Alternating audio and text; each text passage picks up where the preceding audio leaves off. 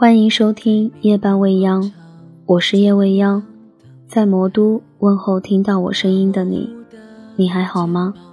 最近过得怎样？此刻在写开场白的我，正在去上班的地铁上。熟悉未央的听众都应该知道，我每天都要坐一个多小时的地铁去上班。在这说长不长、说短不短的时间里，以前的我，也许会看看女生都爱看的言情小说，或者一些搞笑综艺节目。这样也许没有什么不好。其实，在很久很久以前就看到过一句话：有时间的话，要么多出去旅行，要么多看书。人和心。总要有一个在路上。当时就很喜欢这句话，正好最近生病了，很不舒服。小说和下载的综艺节目，一点去看的兴致都没有，所以就很无聊的翻看了精选读书屋，只是想打发在地铁上相对漫长的时间。看到一个标题是。这是我看过最好的故事，就让我忍不住点了进去。开始看的时候只是好奇，可当我看到中间的时候，我的眼眶开始泛红。接着，在眼泪快要掉下来的时候，我才想起来我在地铁上，这样的公共场合真的太尴尬了。用手悄悄擦拭了快要坠落的眼泪。然后环顾下四周，看看有没有人发现我。或许你觉得我的泪点太低了，好吧。每个人触动心底的那根弦都不一样。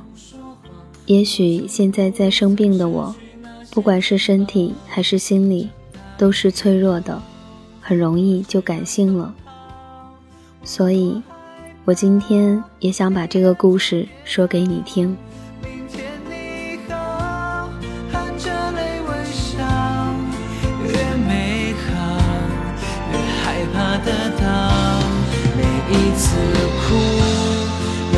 着奔跑，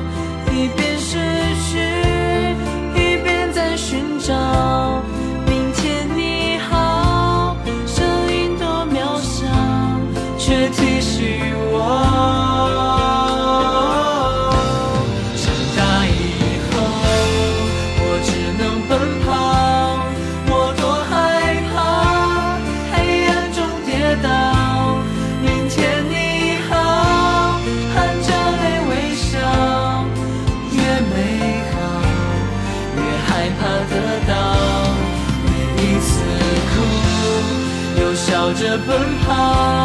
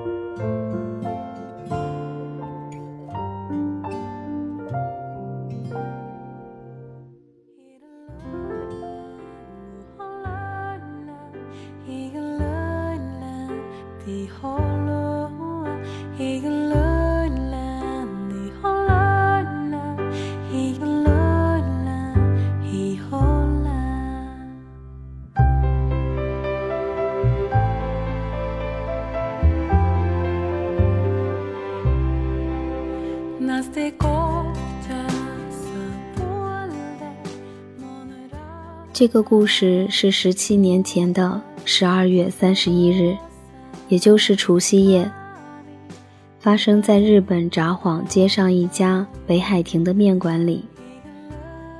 除夕夜吃荞面条过年是日本人的传统习俗，因此到了这一天，面馆的生意特别好，北海亭也不例外。这一天几乎都是客满。不过到晚上十点以后，几乎就没有客人了。平时到凌晨，街上都很热闹的，但这一天大家都早一点赶回家过年，因此街上也很快就安静了下来。北海亭的老板是个憨憨傻傻的老实人，老板娘倒是古道热肠，待人亲切。除夕夜，最后一个客人走出面馆，老板娘正打算关店的时候，店门再一次轻轻地被拉开，一个女人带着两个小男孩走进来，两个孩子。大约是六岁和十岁左右，穿着全新的、一模一样的运动服。那女人却穿着过时的格子旧大衣。请坐。听到老板这么招呼，那个女人怯怯地说：“可不可以来一碗汤面？”背后的两个孩子不安地对望了一眼。当然，当然可以，请这边坐。老板娘带着他们走到了最靠边的二号桌子，然后向厨台那边大声喊着：“一碗汤面，一人份只有一团面。”老板多丢了半团面，煮了满满一大碗。老板娘和客人都不知道，母子三人围着一碗汤面吃得津津有味，一边吃一边悄悄地谈着：“好好吃啊！”哥哥说：“妈，你也吃吃看嘛。”弟弟说着，夹了一根面条往母亲嘴里送。不一会儿，吃完了，付了一百五十元。母子三人。同声夸赞：“真好吃，谢谢。”并且微微的鞠了一躬，走出面馆。谢谢你们，新年快乐！老板和老板娘同时这么说。每天忙着忙着，不知不觉，很快的又过了一年，又到了十二月三十一日这一天，迎接新的一年。北海亭的生意仍然非常兴旺，比去年除夕夜更忙碌的一天终于结束了。过了十点，老板娘走向店门前，正想将门拉下来的时候，店门又再度轻轻地被拉开，走进来一位中年妇人，带着两个小孩。老板娘看到那件过时的旧格子大衣。马上想起一年前除夕夜最后的客人，可不可以给我们煮碗汤面？当然，请你边坐。老板娘带着他们去到去年坐过的二号桌，一边大声喊：“一碗汤面！”老板一边应声，一边点上刚刚熄掉的炉火。是的，一碗汤面。老板娘偷偷的在丈夫的耳朵旁说着：“喂，煮三碗给他们吃好不好？”“不行，这样做他们会不好意思的。”丈夫一边这么回答，却一边多丢了半团面到滚烫的锅子里。站在旁边一直微笑的看着他的妻子说：“你看起来挺呆板的，心地倒还不错嘛。”丈夫默默地盛好一大碗香喷喷的面，交给妻子端出去。母子三人围着那碗面，边吃边谈论着。那些对话也传到了老板和老板娘的耳朵里。好香，好棒，真好吃！今年还能吃到北海亭的面，真不错。明年能够再来吃就好了。吃完了，付了一百五十元，母子三人又走出了北海亭。谢谢，祝你们新年快乐。望着这母子三人的背影，老板夫妇反复谈论了许久。第三年的除夕夜，北海亭的生意仍然非常好，老板夫妇彼此忙到甚至都没有时间讲话。但是过了九点半，两个人开始都有点不安起来。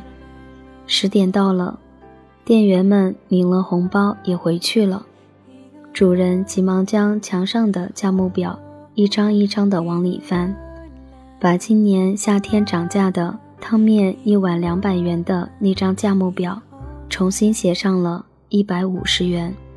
二号桌上面，三十分钟前老板娘就放上了一张预约席的卡片，好像有意在等客人都走光了才进来似的。十点半的时候，这母子三人终于又出现了。哥哥穿着国中的制服，弟弟穿着去年哥哥穿过的。稍微大一点的夹克，两个孩子都长大了许多，母亲仍然穿着那件褪了色的格子旧大衣。请进，请进。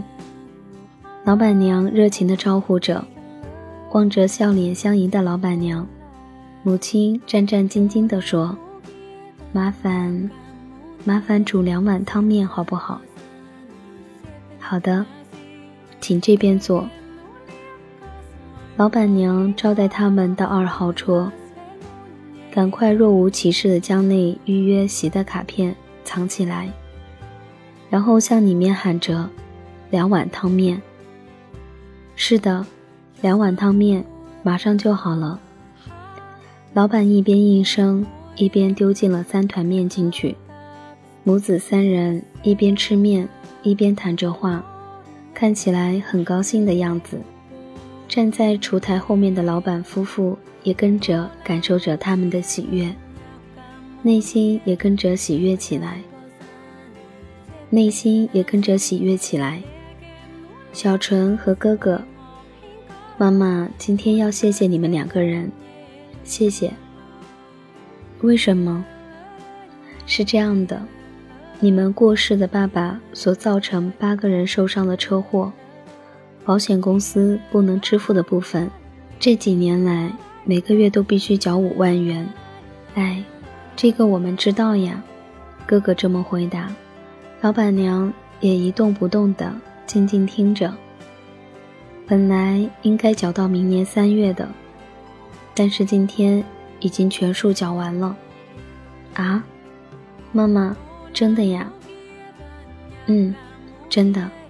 因为哥哥认真的送报，小纯帮忙买菜做饭，使妈妈可以安心工作。公司发给我一份全勤的特别奖金，因此今天就将剩下的部分全部缴完了。妈，哥哥，真的太好了。不过以后请让小纯继续做晚饭，我也要继续送报纸。小纯加油！谢谢你们兄弟俩，真的谢谢。小纯和我有一个秘密，一直都没有跟妈妈您说。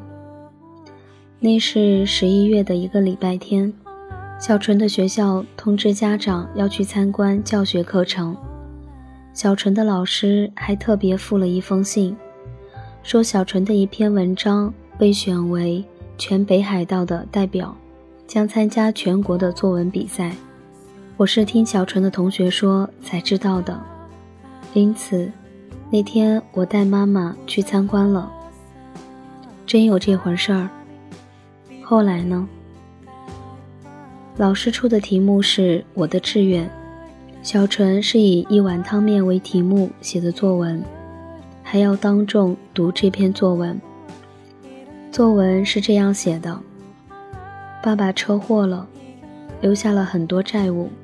为了还债，妈妈从早到晚拼命工作，连我每天早晚认真送报的事儿，弟弟也全部写出来了。还有，十二月三十一日晚上，我们母子三人共同吃一碗汤面，非常好吃。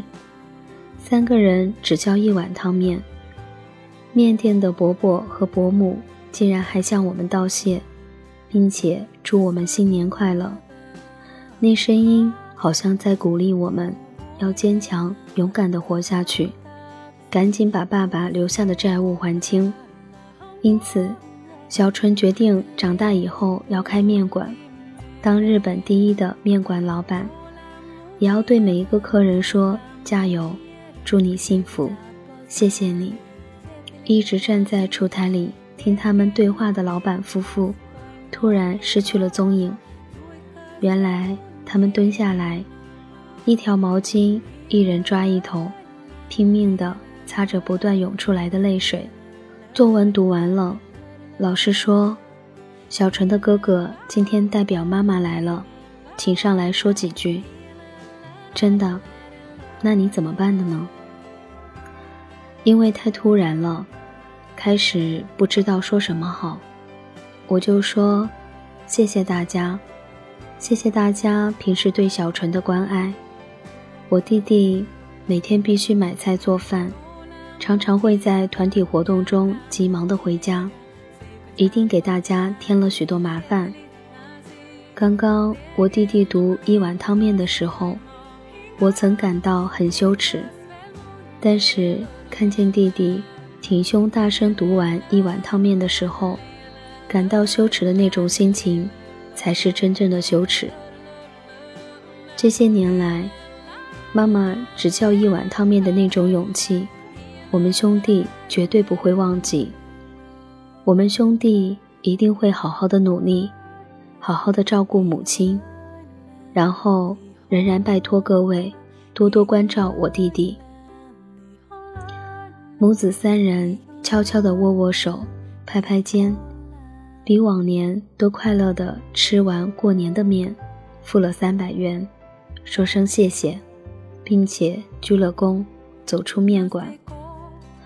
望着母子三人的背影，老板好像做个一年的总结似的，大声说：“谢谢，新年快乐。”又过了一年，北海亭的面馆过了晚上九点，二号桌又放了一块预约席的卡片，等待着，但是那母子三人并没有出现。第二年，第三年。二号桌仍然空着，母子三人都再没有出现。北海亭的生意越来越好，店内全部都改装过，桌椅都换了新的，只有那张二号桌仍然保留着。这究竟是怎么一回事儿？许多客人都觉得奇怪，这样问。老板娘将这个讲述关于一碗汤面的故事给大家听。那张旧桌子放在中央，对自己好像也是一种鼓励，而且说不定哪一天那三个客人还会再来，希望仍然用这张桌子来欢迎他们。那张二号桌变成了幸福的桌子，客人一个个传开去，有许多学生好奇，为了看那张桌子。专程从老远的地方跑来吃面，大家都特别定要坐那桌子。又过了很多个十二月三十一日，北海亭附近的商店主人到了除夕这天打烊以后，都会带着家眷集合到北海亭来吃面，一边吃，一边等着除夕的钟声，然后大家一起到神社去拜拜。这是五六年来的习惯。这一天过了九点半，先是雨店夫妇端来一盘生鱼片，接着又有人断断续续的带酒菜来，经常都集合了三四十个人，大家都很热络。每个人都知道二号桌的由来，大家嘴里什么都不讲，但是心里想着那除夕的预约席。今年可能又要空空的迎接新年了。有人吃面，有人喝酒，有人忙进忙出的准备菜肴。大家边吃边谈，生意上的话，连海水浴的事儿，最近添了孙子，都无所不谈，打成一片，像是一家人。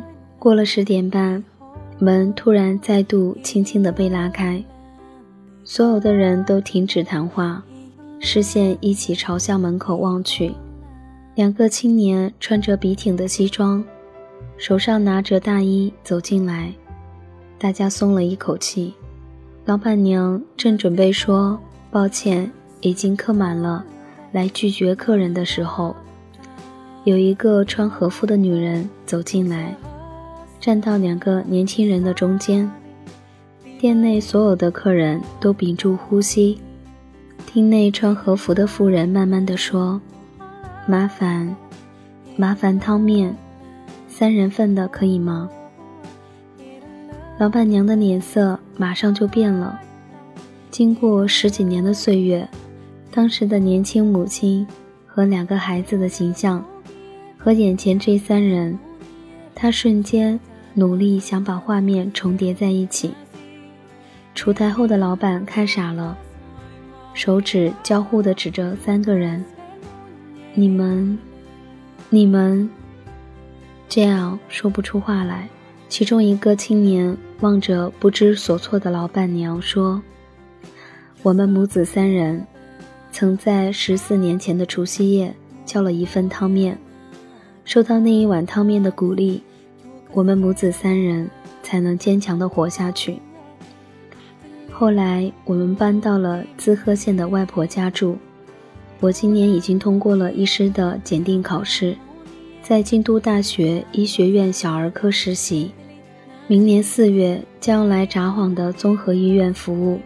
我们礼貌上先来拜访这家医院，顺便去父亲的墓前祭拜，和曾经想当面店大老板未成，现在在京都银行就职的弟弟商量。有一个最奢侈的计划，就是今年除夕，母子三人要来拜访札幌的北海亭，吃三人份的北海亭汤面。一边听一边微微点头的老板夫妇，眼眶里溢满泪水。坐在门口的菜店老板，把含在嘴里的一口面用力吞下去，然后站起来说：“喂。”老板，怎么了？准备了十年，一直等待的这一天来临。那个除夕十点过后的预约席呢？赶快招待他们呀！快呀！老板娘终于恢复神智，拍了一下菜店老板的肩膀，说：“欢迎，请。喂，二号桌三碗汤面。”那个傻愣愣的老板擦了一下眼泪。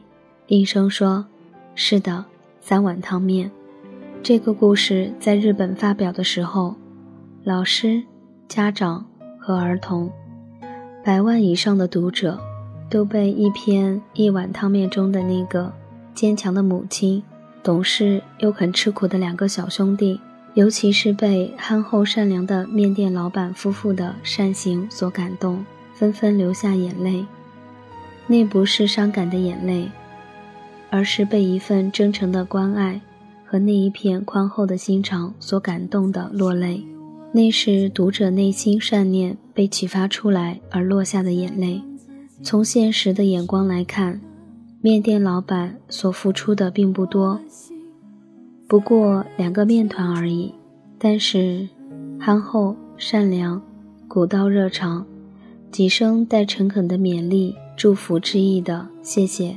新年快乐，却使正受残酷现实逼迫、陷入困境的母子三人增添面对困境的勇气，走过那些艰难的日子。他们的善行获得善报，面馆的生意越来越兴旺。这个故事给我们一个启示：即使不要忽视自己对这个环境的影响力，无论什么时候都要心存善念。也许你那发自内心的真诚的关怀，表面看微不足道，但却能给别人带来无限的光明。因此，我们多么热切的希望和期望，朋友，不要再吝啬了。希望今后的我们能愿意奉献自己久藏的爱心，点亮它吧，即使那是一点点的光亮而已。对寒冷的冬夜而言。却也是真真实实的温暖和光明。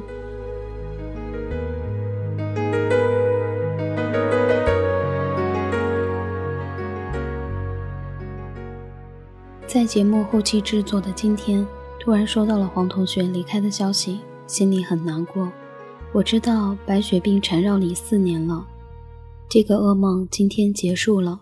愿你在那个幸福的国度，没有病魔侵蚀着你，在天堂，你仍然是那个爱笑的大黄。在此，也谢谢我的很多朋友，你们也帮助过他，谢谢你们。今天的夜半未央就到这里了。如果说你也有你的故事和心情想要和未央分享，您可以在新浪微博找人的地方搜索 DJ 夜未央，可以和未央来进行交流。有你的陪伴，我希望能够走得更远。感谢您的聆听，我们的下期节目再见。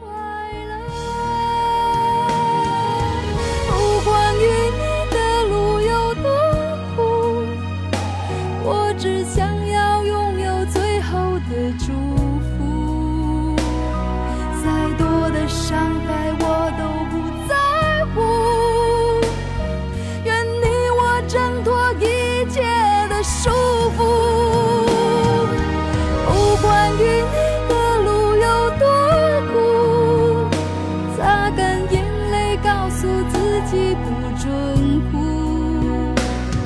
我不怕谁说这是个。